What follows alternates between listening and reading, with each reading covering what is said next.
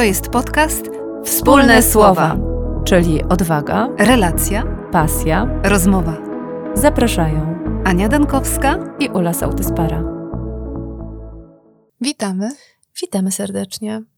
Zapraszam do wysłuchania opowieści, króciutkiej. To będzie zaledwie fragment, ale niech to będzie wprowadzenie do naszego dzisiejszego tematu. Był sobie raz pewien człowiek, który bardzo dużo i bardzo szybko pracował. I już dawno zostawił swoją duszę gdzieś daleko za sobą. Bez duszy żyło mu się nawet dobrze. Spał, jadł, pracował, prowadził samochód, a nawet grał w tenisa. Czasem jednak miał wrażenie, że wokół niego stało się płasko, jakby poruszał się po gładkiej kartce z zeszytu do matematyki. Kartce, którą pokrywają równiuteńkie i wszechobecne kratki. Pewnego razu udał się do pewnej mądrej lekarki i tam usłyszał: Gdyby ktoś umiał spojrzeć na nas z góry, zobaczyłby, że świat jest pełen ludzi biegających w pośpiechu, spoconych i bardzo zmęczonych, oraz ich spóźnionych, pogubionych dusz, które nie mogą nadążyć za swoimi właścicielami. Robi się z tego wielkie zamieszanie. Dusze tracą głowę, a ludzie przestają mieć serca. Dusze wiedzą, że zgubiły swojego właściciela, lecz ludzie często w ogóle nie zdają sobie sprawy, że zgubili własną duszę. To zaledwie fragment opowiadania y, Olgi Tokarczuk, Zagubiona dusza, pięknie zilustrowanego przez Joannę Koncecho. Zachęcam do tego, żeby sięgnąć po całą opowieść. Nie zdradzę finału, ale niech to będzie wstęp do tego, żeby przyjrzeć się, jak terapeuci, pomagacze, wszelkiej maści, personel medyczny, czy ktokolwiek, kto wspomaga człowieka, dba o swoje zdrowie, samopoczucie i o to, żeby utrzymać się w równowadze.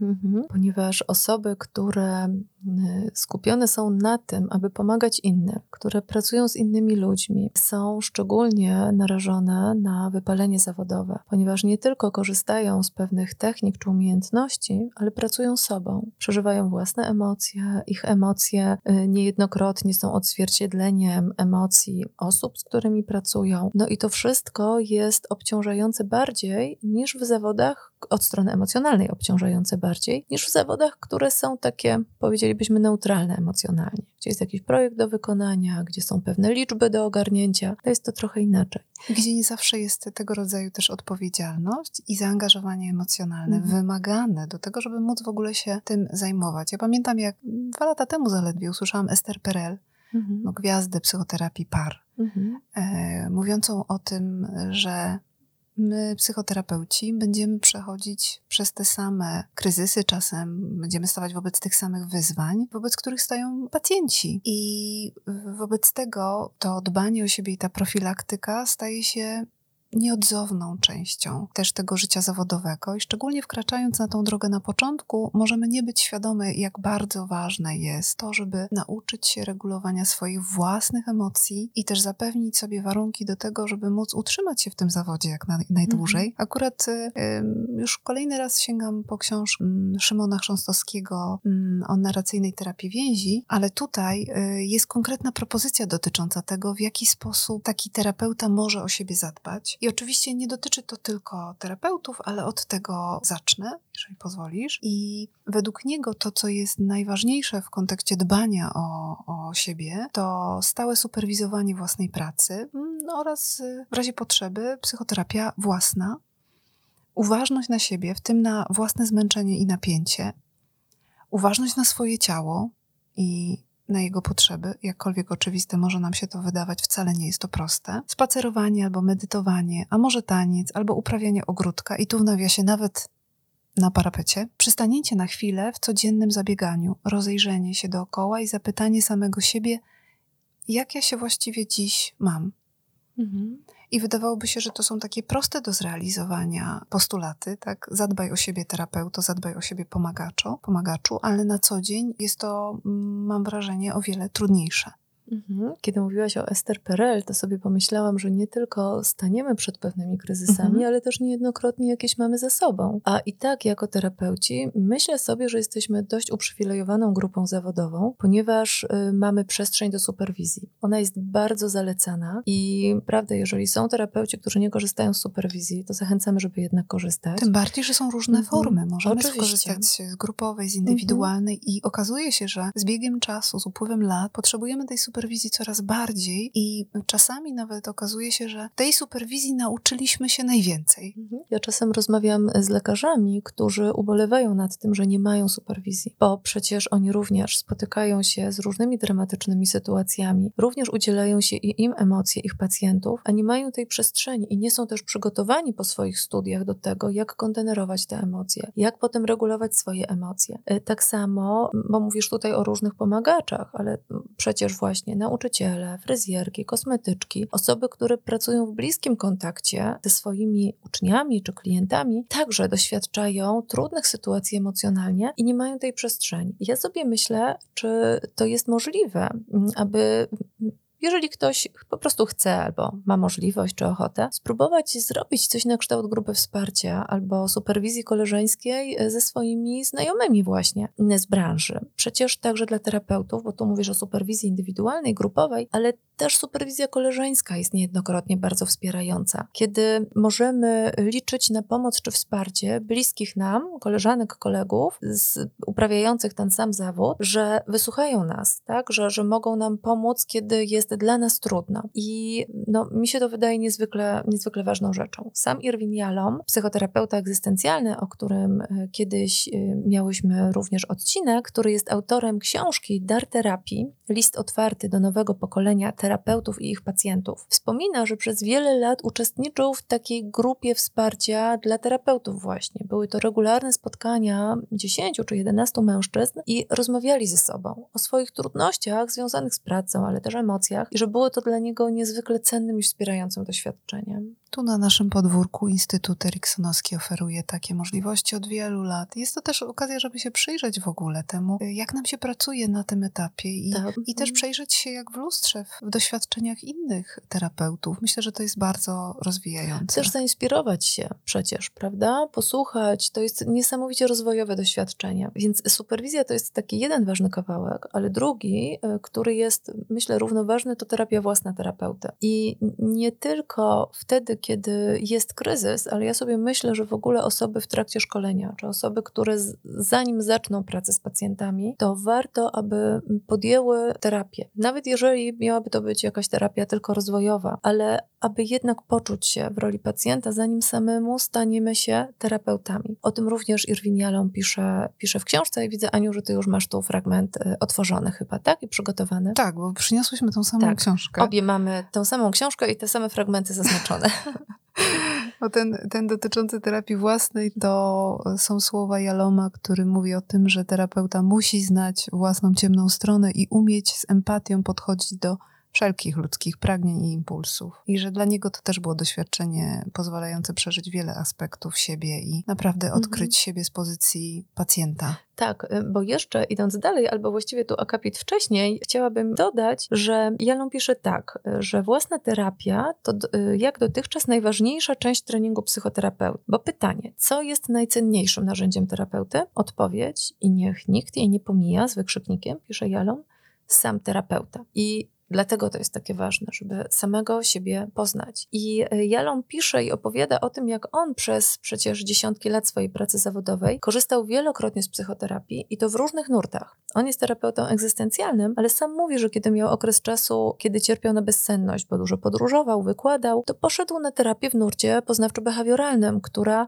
bardzo dobrze sprawdza się przy takich stricte behawioralnych właśnie objawach, jak na przykład problem ze snem. E, więc e, jest to bardzo ważne, aby mieć to na uwadze, aby gdzieś wpisać sobie w ogóle w taki plan własnego życia zawodowego to, że psychoterapia własna jest ważna. Podobnie mówił o tym też Gabor Mate i on niejednokrotnie podkreśla też, jak dużo odsetek personelu medycznego, terapeutów, to są też często ludzie, którzy pomagają kosztem samych siebie, Mhm. I wtedy ta terapia jest nieodzowna. On też mówi o tym, że jeżeli stajemy się lustrem dla pacjenta, to dobrze, żeby to nie było zabrudzone, zanieczyszczone, pełne smug e, mhm. lustro, tylko żebyśmy włożyli wysiłek służący temu, żeby oczyszczać się. I na różnych etapach będziemy, tak jak powiedziałaś, potrzebowali czegoś innego i takie otwarcie się na to, żeby móc czerpać z różnych podejść i nurtów. Myślę, że to też nas ubogaca, bo rzeczywiście z tych wszystkich badań prowadzonych nam współcześnie wynika, że leczącą najbardziej jest relacja, co mhm. oznacza, że my, jeżeli jesteśmy w dobrej relacji ze sobą mhm. i jesteśmy w stanie wyregulować też siebie, to zwielokrotniamy szansę powodzenia tej terapii dla Oczywiście. samego pacjenta. Tak. I to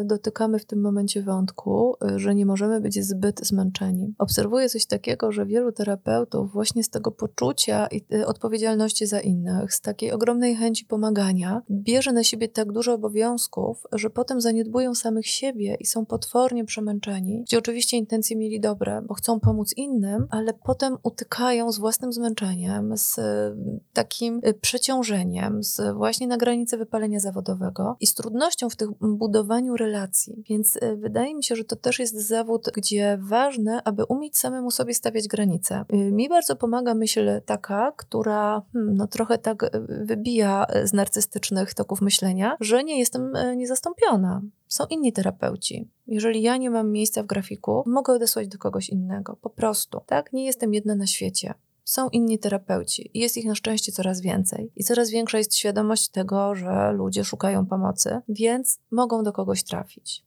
tak? Zawsze kogoś mogę polecić i jest szansa, że ktoś będzie gdzieś miał w tym momencie większą dostępność. Mnie pomagamy takie myślenie rozciągnięte w czasie, że jeżeli ja chcę utrzymać się w zawodzie i zajmować się tym, co faktycznie czuję, że jest dla mnie właściwą drogą, dobrym wyborem, mam, mam wrażenie, że tutaj ta praca dla mnie ma bardzo dużą wartość, to dobrze jest uwzględnić, że chciałabym na przykład jeszcze móc myśleć o sobie za 20 lat jako o kimś, kto utrzymuje się w zdrowiu fizycznym mhm. psychicznym. I rozłożenie tych sił, wbrew pozorom, tak, na kolejne 20, no byłoby jednak słuszne, tak, tak sądzę. No I to też daje jakąś perspektywę tego, jak ten zawód może ewoluować, czym innym jeszcze mogę się zajmować, ale że mhm. nie potrzebuję wyczerpać wszystkich swoich sił. Tego zasobu energetycznego, już który jednak jest jakoś ograniczony. Prawda? Jest, oczywiście, mhm. że jest. Ja pamiętam też um, Aleksandra Lowena i jego zaskoczenie, kiedy trafił do Wilhelma Reicha na terapię, już był, zdaje się, wtedy terapeutą. Nie wiem,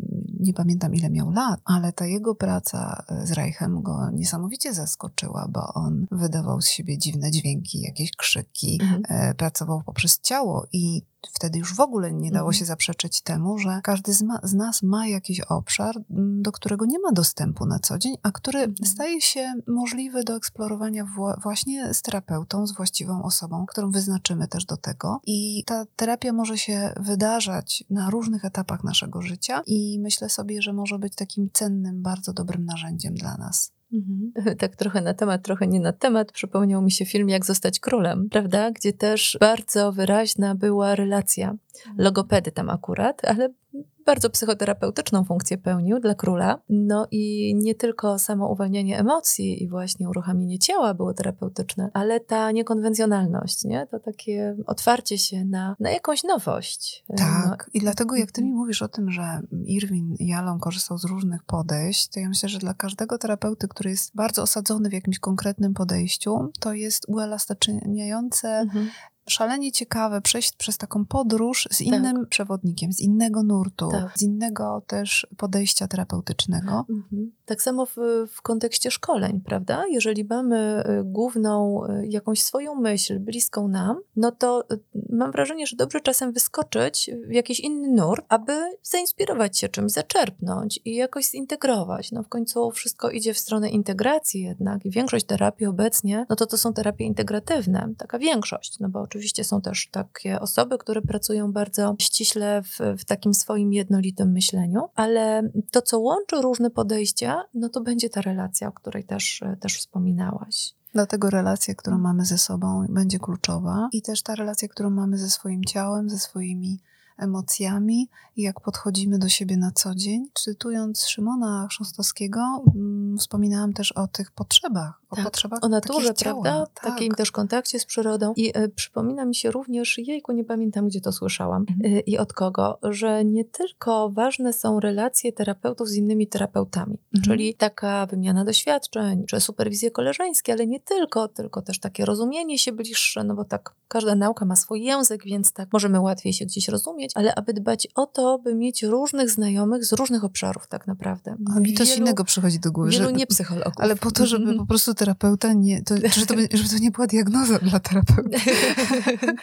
tak, to znaczy, co masz konkretnie na myśli? Że No, żeby- kto ma kogo tak, diagnozować? Nie, w kontekście tego, że kiedy słyszymy terapeuta, to żeby Tak. za tym nie szło konkretne myślenie diagnostyczne, jaki Aha. ten terapeuta jest, prawda? Tak, tak, tak. Żeby to nie była diagnoza, tylko żeby to był zawód faktycznie, nie? Mhm. Że to uelastycznianie się, czerpanie też od innych ludzi, po prostu bycie też jakby mocno osadzonym w, w takich innych realiach, nie tylko terapeutycznych. Tak, tak. No, że to jest tak to bardzo rozumiem. odświeżające Tak. wtedy, no nie? Mhm. Kiedy słyszysz o jakimś innym kawałku świata i wychodzisz z takiej swojej bańki, że przecież różni ludzie mają właśnie o różny język, na różne rzeczy zwracają uwagę. I Yy, nie wszystko jest o emocjach. Dokładnie. I nie, nawet nie zawsze musi być od razu o emocjach, no nie? Oczywiście, że są niezmiernie ważne, ale możemy na chwileczkę skupić się na czymś innym, a potem wrócić, a potem popłynąć jeszcze gdzie indziej. Więc to mm, dla mnie wszystko wiąże się z jakąś równowagą i balansem, że właśnie relacja z ludźmi i relacja z ciałem. Jak z ludźmi, to z różnymi. Jak z ciałem, to i z przyrodą, i z uważnością na, na sygnały ze swojego organizmu. Jeszcze bym jakąś aktywność fizyczną tutaj dorzuciła, która jest wymieniana chyba wszędzie jako czynnik profilaktyczny we wszelkiego rodzaju trudnościach. I jeżeli chodzi o zdrowie fizyczne, ale także i y, psychiczne, że jakaś regularna aktywność fizyczna, czyli znowu uruchomienie ciała, wpływa na to, jak się czujemy. No pewnie. Wydaje mi się to takie banały i oczywistości, ale Tak. naprawdę o tych rzeczach No, zapominamy no właśnie najczęściej. Tak, i to jest takie ciekawe, że to kogo byśmy nie spytały, to Tak. pewnie by umiano nam odpowiedzieć na Mhm. pytanie, co tam jest ważnym filarem, żeby czuć się Mhm, dobrze. Nie? Tak, I dla by ciebie było. na przykład. Tak, Mhm. tak. No ale żeby to mieć w praktyce, jakiś Tak. taki nawyk i Mhm. sobie pozwolić na to, że tak, że właśnie idę na spacer, bo to dla mojego zdrowia i nie wiem, no odpuszczę dzisiaj, y, nie wiem, pranie, tak? Nie załaduję dzisiaj pralki, kolejnego obowiązku, tylko idę na spacer, bo moje ciało potrzebuje ruchu, bo długo siedziałam. Tak, nie? żeby podążać za. Tak. Ma to też przełożenie na to, co robimy na sesji, na takiej sesji terapii z pacjentem, bo przecież ta uważność na to, czy my się w ogóle czujemy bezpiecznie ze sobą, zanim rozpoczniemy pracę z pacjentem, jak ja się czuję w sobie, co się dzieje we mnie. I wgląd w to też daje szansę, żeby faktycznie w tej, w tej pracy nie, już regulować się w trakcie, ponieważ y, niejednokrotnie sesje same są w przebiegu zaskakujące dla terapeuty, dla obojga, tak, dla pacjenta i dla terapeuty. I tutaj takie mm, stworzenie sobie warunków mm, ma ogromny sens. Tak. I Jalom również pisze o tym, że warto, aby terapeuta miał czas dla siebie między sesjami. I ja dostrzegam osobiście mm, duże tak, dobrodziejstwo, słuchajcie, pandemii, kiedy wydłużyłam przerwy, aby no, zadbać o to, żeby dokładniej i dłużej wywietrzyć gabinet, żeby Mhm. pacjenci się nie mijali w poczekalni. I kiedy już obostrzenia zostały tak zniesione i jest tak znowu większy luz, to ja zostałam przy tych dłuższych przerwach, ponieważ one bardzo mi służą, że mogę spokojnie sobie zrobić herbatę, prawda, czy oddzwonić do kogoś, czy schować notatki jedne, wyjąć drugie. Jest to dla mnie bardzo ważne. Ja o, się przypomniałaś mi o tym. czuję. Faktycznie tak Mhm. było i chciałabym do tego wrócić, bo mm, to umknęło. Jak ja już wróciłam do gabinetu i tak właśnie pracując, mając kilka sesji pod rząd, to Mhm. zdarza mi się, że te przerwy są krótsze.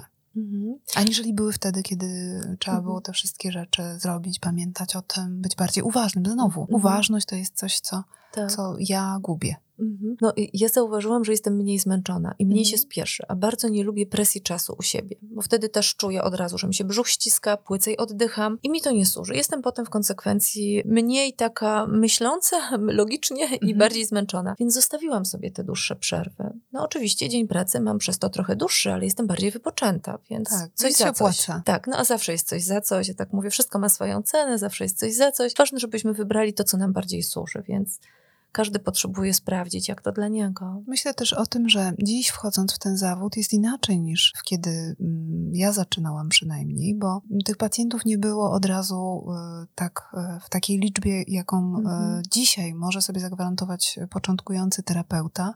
Więc to zadbanie o siebie naprawdę jest Tak. niezbędne. Bardzo namawiam do tego, żeby jednak uwzględnić perspektywę wielu lat wykonywania e, tej Mhm. pracy i rozłożyć sobie te siły w czasie. Tak, właśnie miałam mówić, jeżeli chcemy, tak jak wspominałaś, y, przez długie lata do przodu ten zawód wykonywać. A jak wskazują badania, czy rozmowy Justyny Dąbrowskiej z terapeutami, nie mam dzisiaj tej A książki, ja mam, słuchajcie, ale masz nie, ją ze tak, sobą? ale w samochodzie. Ach, widzisz, zostawiasz w samochodzie. Ym, a ja jej ze sobą nie wzięłam. Mhm. Ym, I teraz nie wiem, czy bym powtórzyła nawet tytuł. Jejku, nie pamiętam Zawsze może tytułu. być ciąg dalszy, coś o, takiego? chyba coś takiego. Mhm. Sprawdzimy, umieścimy w opisie na Tak, pewno. tak. W każdym razie rozmawia Justyna Dąbrowska, która jest i dziennikarką, i psychoterapeutką z Laboratorium Psychoedukacji. Psychoterapeutami, y, którzy są już bardzo dojrzałymi osobami Mhm. w wieku 80-90 lat. I y, dzieli się tam takim y, swoim, to nawet nie jest jej spostrzeżenie, tylko ona gdzieś dotarła do jakichś badań, Badań, że tak. W psychoterapeuci tak, żyją najdłużej. Ku że zdziwieniu wielu jej rozmówców. Dokładnie, tak. Y, Że jest to y, taka branża y, takich osób, które żyją najdłużej i także długo pracują. No sama Esther Perel czy Irwin Jalom to przecież również są. Irwin Jalom jest przecież panem po dziewięćdziesiątce, a nadal pracuje. Tak, Esther Perel by się troszkę obraziła, bo jest dużo Tak, młodsza. tak, ona jest dużo młodsza, ale również jest taką dojrzałą panią, tak, prawda? ona Mogłaby, w polskich straszne- realiach no. mogłaby pójść na emeryturę, prawda? To nadal prawda, pracuje. prawda. Więc tu pod tym względem absolutnie nie, pani Esther Perel, w życiu nie chciałabym pani tutaj obrazić. Postarzyć, nie, nie. Nie, nie, absolutnie. Nie. No Chociaż myślę, że ona jest realistką, wie ile ma lat, ale zwraca uwagę na to, jak się czuje i, nie i że jest ta... absolutna gwiazda, Tak, polecamy. Bo... Tak, tak, tak. To ona jest również jedną z tych osób, które pokazują, że ograniczenia mogą tkwić tylko w głowie. Tak, Jeżeli dokładnie. ktoś e, chce pracować i rozwija się całe życie, e, no to ma tą energię. Ale jest jedną też z tych osób, które bardzo często mówią o innych terapeutach i o Mhm. tym, jaki wpływ ci terapeuci mieli na Esther Perel.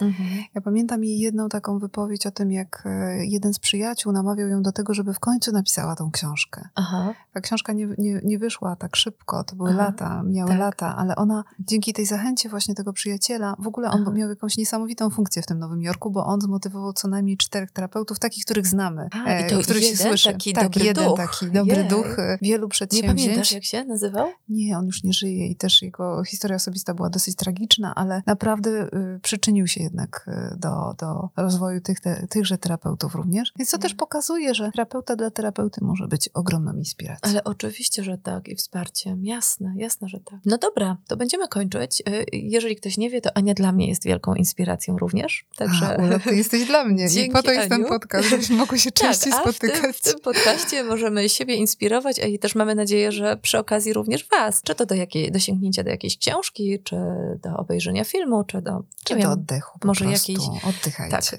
zadumy, spaceru albo oddechu. Oddech jest wszędzie, Tak. nie? To, żeby go Tak, zauważać. Zauważać, ważne. No dobra, to na dzisiaj bardzo dziękujemy. Dzięki Aniu, Dziękuję. Ula. Dziękuję wam również. Do usłyszenia. Do usłyszenia.